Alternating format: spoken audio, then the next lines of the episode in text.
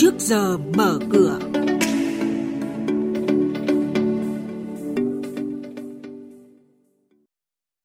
quý vị và các bạn, Bộ Tài chính sẽ mạnh tay xử lý các công ty chứng khoán vi phạm. Tổng công ty cổ phần vận tải dầu khí giảm tỷ lệ sở hữu, lịch hoạt động của doanh nghiệp trên thị trường chứng khoán. Và đây là những thông tin sẽ có trong chuyên mục này hôm nay. Và xin mời biên tập viên Xuân Lan.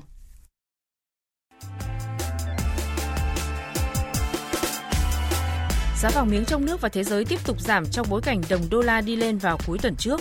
Công ty vàng bạc đá quý Sài Gòn niêm yết giá vàng SJC ở mức từ 36.450.000 đồng một lượng đến 36.640.000 đồng một lượng. Giá vàng dòng Thăng Long của công ty vàng bạc Bảo Tín Minh Châu giá từ 36.410.000 đồng một lượng đến 36.860.000 đồng một lượng. Các nhà đầu tư nên chú ý để có phương án đầu tư phù hợp trong tuần mới này.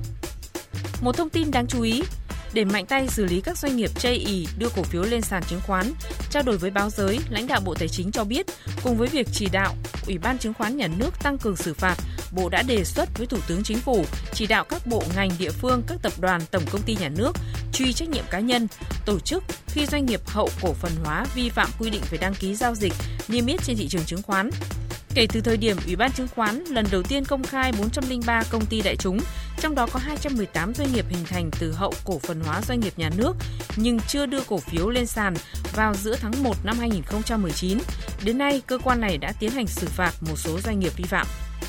Công ty cổ phần dịch vụ giải trí Hà Nội mã là HES đạt doanh thu thuần bán hàng năm 2018 hơn 150 tỷ đồng, lợi nhuận sau thuế đạt hơn 6 tỷ đồng. Lợi nhuận gộp về bán hàng và cung cấp dịch vụ là 45,9 tỷ đồng, lợi nhuận thuần từ hoạt động kinh doanh là 7,5 tỷ đồng. Trong năm 2018, công ty thực hiện chi trả cổ tức hơn 4,6 tỷ đồng, chi hơn 2 tỷ đồng trả thù lao hội đồng quản trị và tiền lương ban tổng giám đốc. Công ty ghi nhận nợ xấu hơn 245 triệu đồng, còn hàng tồn kho là 1,4 tỷ đồng. Tại đại hội cổ đông của công ty cổ phần vận tải dầu khí PVT vừa diễn ra, ông Nguyễn Hùng Dũng, thành viên Hội đồng thành viên Tập đoàn Dầu khí Việt Nam cho biết, trong năm 2019-2020 sẽ giảm tỷ lệ sở hữu của tập đoàn tại PVT từ 51% hiện nay xuống 36% nhằm thu hút các thành phần kinh tế tham gia. Phương án giảm tỷ lệ sở hữu là phát hành thêm cổ phần mới thay vì chào bán cổ phiếu trên sàn. Đồng thời, PVT dự kiến phát hành cổ phiếu ở cả các công ty thành viên để giúp các đơn vị có thặng dư vốn đầu tư dài hạn, phát triển đội tàu. Tiếp theo là lịch hoạt động của các doanh nghiệp trên thị trường chứng khoán.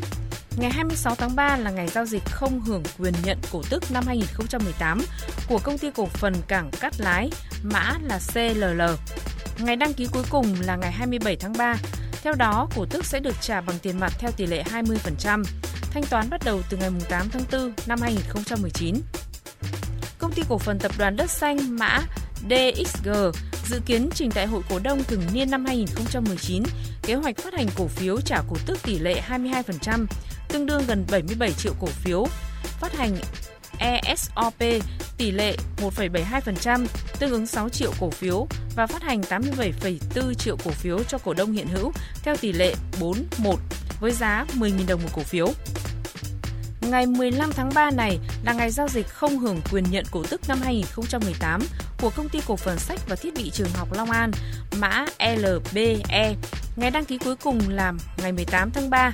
Theo đó, cổ tức sẽ được trả bằng tiền mặt theo tỷ lệ 14%. Thanh toán bắt đầu từ ngày 3 tháng 5 năm 2019.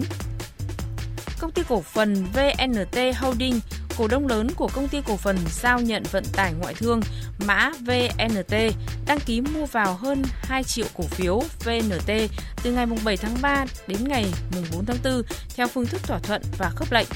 Hiện tại, VNT Holding đang nắm giữ 600.000 cổ phiếu VNT, tỷ lệ 5,04%.